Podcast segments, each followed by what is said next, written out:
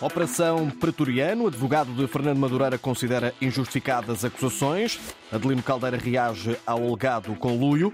Coba apresentado oficialmente como reforço do Sporting. As últimas do mercado que em Portugal fecha hoje à meia-noite. A jornada 19 encerra com dois jogos. Vamos daqui a pouco a Vila do Conde. Ronaldo lesionado vai falhar a última dança. No basquetebol, Sporting perde nas competições europeias. A edição do Jornal do Desporto com o jornalista Walter Madureira. O administrador da SAD do Futebol Clube do Porto, Adelino Caldeira, é suspeito de agir em conluio com o oficial de ligação aos adeptos do Futebol Clube do Porto, Fernando Saúl, com a Claque Super Dragões, através do líder Fernando Madureira e da sua mulher Sandra, para criar o clima de medo e intimidação verificado na Assembleia Geral de 13 de novembro do ano passado. Com o jornalista Alexandre David, vamos conhecer agora os últimos desenvolvimentos desta operação. Adelino Caldeira já divulgou um comunicado para dizer dizer que não teve qualquer tipo de ligação ao que aconteceu na Assembleia Geral de novembro. Pode ler-se neste comunicado: nunca tive com as pessoas hoje detidas quaisquer conversas acerca desta Assembleia Geral. O Jornal Público conta esta tarde que um dos administradores da SAD do Porto terá combinado com o líder dos Super Dragões, Fernando Madureira, as agressões e o clima de ameaça e coação levadas a cabo por membros da claque portista na Assembleia Geral Extraordinária do clube, que aconteceu em novembro, onde ocorreram vários confrontos. O jornal adianta que isso mesmo está escrito no despacho que acompanha os mandados de detenção de Madureira e da mulher, número 2 da Claque Portista. A mesma fonte revela que o administrador em causa é Adelino Caldeira, não tendo, contudo, este responsável da SAD sido alvo de quaisquer buscas no âmbito da operação desta quarta-feira. Neste momento, a PSP e o Ministério Público concentram as atenções nos elementos que terão levado a cabo os atos violentos. A ideia é tentar impedir que continuem a frequentar qualquer tipo de evento esportivo ou a interferir nas eleições onde se disputa a presidência do Futebol Clube do Porto. Antes da reação do vice e administrador do Porto, o clube, através de comunicado, já tinha reagido às detenções desta manhã, acrescentando que são dois os funcionários do clube detidos. O Porto acrescentou também que, não sendo visado, reitera a intenção de continuar a colaborar com as autoridades em tudo o que lhe for solicitado. Se nesta investigação resultarem mais factos, o Futebol Clube do Porto promete agir em conformidade, tal como agiu em relação a três sócios que foram condenados a penas de suspensão entre seis meses e um ano na sequência dos acontecimentos dessa noite de 13 de novembro. Entretanto, a CMTV deu conta que Fernando Madureira tinha 50 mil euros em notas num cofre que foi apreendido na manhã de hoje em sua casa e tinha também 100 bilhetes. Ora, nesta operação foram ainda detidos mais 10 elementos da claque do Futebol Clube do Porto. Já esta tarde, ouvido pela RTP, o advogado de Fernando Madureira da mulher disse que as acusações são injustificadas. É muito recente, deixem-nos trabalhar. Amanhã tem novidades. Vocês às vezes até têm antes de nós. Portanto... Eu sei que falou para a Rádio Observador. Já estive com toda a gente. Eu sei que falou para a Rádio Observador. Entende estes crimes que estão a ser imputados? Não, não entendo. O dia já vai longo e ainda não vai acabar por agora. Mas porquê é que não entende? Acha que são demasiados? Acho que são justificados. Declarações do advogado de Fernando Madureira. Ora, Nuno Lobo, sócio do Porto e candidato às próximas eleições, considera que em outros clubes já existiram acontecimentos mais graves do que os verificados na Assembleia Geral do final do ano passado. Baseando naquele, naqueles incidentes da, da Assembleia Geral que foram vistos por todos os portugueses e por quem passou nas televisões, não é? Uh, houve, claro, que foi grave aquilo que se passou, mas a imagem, eh, podemos fazer analogia comparando aquilo que aconteceu noutras assembleias que já vimos de outros clubes, que foi muito mais grave, como eu já referi, um presidente a apertar o pescoço a um adepto, cadeiras pelo ar, a situação de, uh, lamentável em Alcochete, nada comparado àquilo que se passou na, na, na, na primeira Assembleia Geral de Porto. Tanto é que temos a prova que na segunda Assembleia Geral houve transparência, houve uh, todos os associados que quiseram participar nessa Assembleia Geral, participaram, correu às mil maravilhas e é isto, isto é que é o Futebol Porto. Sobre o comunicado emitido pelos Dragões, Nuno Lobo sublinha que surgiu em tempo oportuno. E acho que o Porto emitiu um comunicado a seu tempo, no, no timing certo, e agora esperar para ver o que isto vai dar. Depois, havendo provas da culpabilidade das pessoas em causa, aí certeza, tanto eu como a direção Futebol do Porto, ou não sei se outros candidatos uh, se hão de pronunciar sobre isto.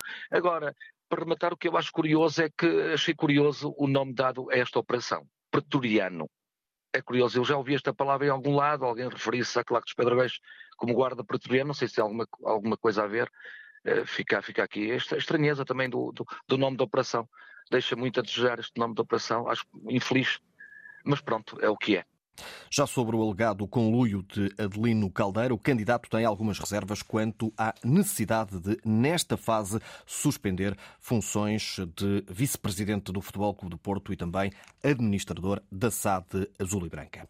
Já é oficial. Coba é reforço do Sporting Clube de Portugal. Assinou um contrato válido até 2028, tendo ficado com uma cláusula de rescisão de 60 milhões de euros. O jogador, em declarações aos meios do clube, confessou o orgulho por chegar ao Sporting e apresenta-se mesmo aos associados.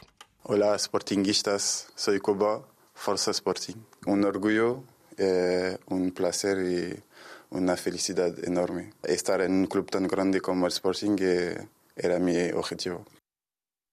O médio de 22 anos recorda que ter saído jovem de França para Espanha o fez crescer bastante. E agora quer aproveitar o facto de estar num clube que considera ser maravilhoso. Era um clube maravilhoso, com uh, muito boa gente e que vou disfrutar aqui. Por isso também he vindo aqui porque eh, me gusta muito como, como el equipo juega y cómo manejan el balón. Pues impresionante, la verdad. Cuando llegué al estadio vi un estadio muy bonito y muy grande y, y cu cuando empezó el partido vi la, la afición apoyar al Sporting y era una locura. Voy a trabajar para, para el club, dar lo mejor de mí y ojalá ganar títulos aquí. O que permite Koba, o novo reforço do Sporting. O Japão venceu o Bahrein por 3-1, assegurou presença nos quartos de final da Taça Asiática, um resultado que vai prolongar a ausência de Morita no Sporting. Os nipónicos vão defrontar o vencedor do Irão-Síria no próximo sábado. O Sporting e os Chaves oficializaram esta manhã o acordo para empréstimo de Dário Essugo, com pouco espaço no plantel dos Leões. O médio de 18 anos vai representar os flavienses até final da temporada. O jogador reconhece que precisava desta mudança. É um passo que eu já queria, um, sinto que, que, preciso disto, um, um novo clube, um, uma nova mudança e, e estou muito feliz e ilusionado para, para começar a jogar por este clube. E agora promete dar o melhor. Uma mensagem de, de esperança que, que vai correr tudo bem, que vou dar o meu melhor, vou dar o meu máximo, todos os treinos, todos os jogos e espero no final estaremos todos a sorrir. É Sugo confiante que vai ter minutos e vai ajudar os Chaves. Comentador Vítor Martins, vamos analisar estas últimas horas de mercado, marcadas pelo anúncio oficial de Coba e pelo facto também, Vítor, do Futebol Clube do Porto não ter ainda anunciado o tão prometido defesa central. Boa tarde, Walter, ouvinte Antena 1. Sim, eh, efetivamente, eh, para já o mercado vai sendo condicionado por eh, a ausência de, pelo menos, anúncio de chegada a acordo com o Famalicão para a aquisição de Otávio Ataíde, que parece que cada vez eh, que as horas vão passando, cada vez é mais difícil uh, Otávio rumar ao Futebol Clube Porto e, portanto, uh, está difícil, de facto, para o Futebol Clube Porto arranjar alguém que possa colmatar essa grave lacuna uh, que o clube apresenta no eixo defensivo. obviamente que o Futebol Clube Porto quereria chegar ao acordo com Otávio, já que outros que estiveram nas cogitações dos Dragões rapidamente se afastaram. Assim sendo, eh, tem poucas horas, cerca de cinco horas, para encontrar de facto alguém que possa uh, servir os interesses do Futebol Clube Porto uh, naquela zona tão fulcral da defesa azul e branca. Depois, há esse anúncio de Colbá, eh, que acaba por chegar proveniente do Valência, mas como sabemos, do Estoril ao Sporting. Portanto, eh, o Sporting a fazer um bocadinho aqui o trabalho de casa, uma vez que eu entendo este mercado como um mercado cirúrgico e, sobretudo, para colmatar lacunas que foram evidenciadas ao longo desta primeira fase do campeonato. O Sporting tinha um problema central no meio-campo e, portanto, sobretudo porque não tem muitas opções. Colbá será mais uma opção para aquele meio campo, como tu disseste há pouco, com a ausência de Morita ainda por mais uns dias, obviamente que era preciso ter ali soluções, porque para já é Pedro Gonçalves que vai fazendo as duas posições e vai colmatando essa saída, mas precisava ali de alguém. Se olharmos para aquilo que é o mercado deste inverno e para as principais equipas portuguesas, percebemos que há aqui claramente uma intenção mais de emagrecer o plantel, limpar um bocadinho a folha salarial, do que propriamente ir ao mercado buscar jogadores que possam ser mais valias para o resto do campeonato, com exceção do Benfica, que para já anunciou quatro chegadas, e quase todas elas, creio eu, até pensar muito mais no futuro do que uh, propriamente neste ano, uh, salvaguardando das saídas mais do que certas uhum. uh, de, de Di Maria também de Rafa, com as chegadas de Rolleiser e Prestiani, jogadores de futuro, e que, só, e que só o Benfica tem capacidade para buscar jogadores desta qualidade, ainda muito jovens, porque depois os grandes tubarões vão buscar esses jogadores. Queria Fica, ainda, Vitor, rapidamente o essencial deste, deste resumo sobre o mercado de transferências que está agitado até à meia-noite. A Liga Portugal divulgou ao início da tarde a lista de jogadores inscritos neste último dia. As maiores novidades são João Queiroz, que rescindiu o contrato com os Chaves por mútuo acordo, vai ser inscrito pelo Mafra. Ainda André Lachmicante renovou o contrato com o Braga, mas vai ser emprestado ao Casa Pia. Ian Custódio é reforço do Famalicão. Destaque ainda para o contrato de formação de Martin Cunha, jovem defesa de 16 anos que representa a equipa de júniores do Futebol Clube do Porto. E nesta lista já surge o nome de Adriano Silva, reforço do Rio Ave. A próxima atualização será feita às 7 da tarde. A jornada 19 fecha esta noite. 18h45 Rio Ave defronta o Estoril, equipas aflitas na tabela classificativa. Vamos conferir, Paulo Vidal, as escolhas dos dois treinadores. Boa tarde, desde logo no Rio Ave as novidades, a ausência de Guga, que está de saída para a China, e a estreia de Aziz, a titular o ganês, pós-regresso, vai jogar de início na equipa do Rio Ave com Jonathan na baliza, Patrick William, Aderlan Santos e Josué Sá na defensiva. Nas laterais, Costinha à direita, Fábio Ronaldo à esquerda, meio campo com Joca, Amine e João Graça. Aziz e Boateng são os atacantes. Do lado do Estoril, cinco alterações em relação à final da Taça da Liga perdida para o Braga. Desde logo, Cobá, que saiu para o Sporting, não joga esta partida. Marcelo Carné, guarda-redes. Mangalá, Bernardo Vital e Volney na defensiva. Tiago Araújo, Morne Diay, Mateus Fernandes e Rodrigo Gomes. João Marques, Rafik Guitane e Alejandro Marques. Apita Bruno Vieira de Lisboa. Este encontro entre Rio e Estoril, equipa já no relevado, vai começar daí a pouco a partida. Duas horas depois, 20 e 45 na Pedreira, o Sporting de Braga recebe os Chaves e pode isolar-se no quarto lugar. Após a vitória na Taça da Liga, os bracarenses têm pela frente o último classificado desta tabela classificativa.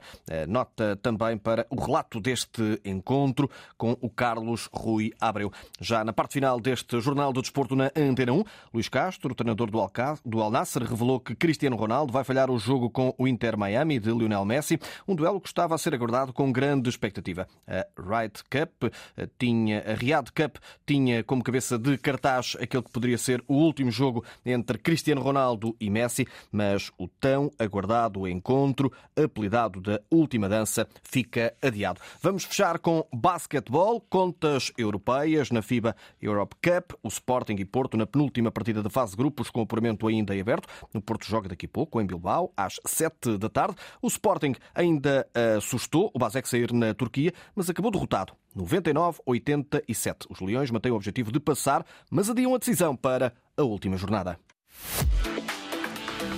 O Jornal do Desporto com Walter Madureira na Antena 1, RDP Internacional e RDP África. Atualidade em permanência na rede em desporto.rtp.pt.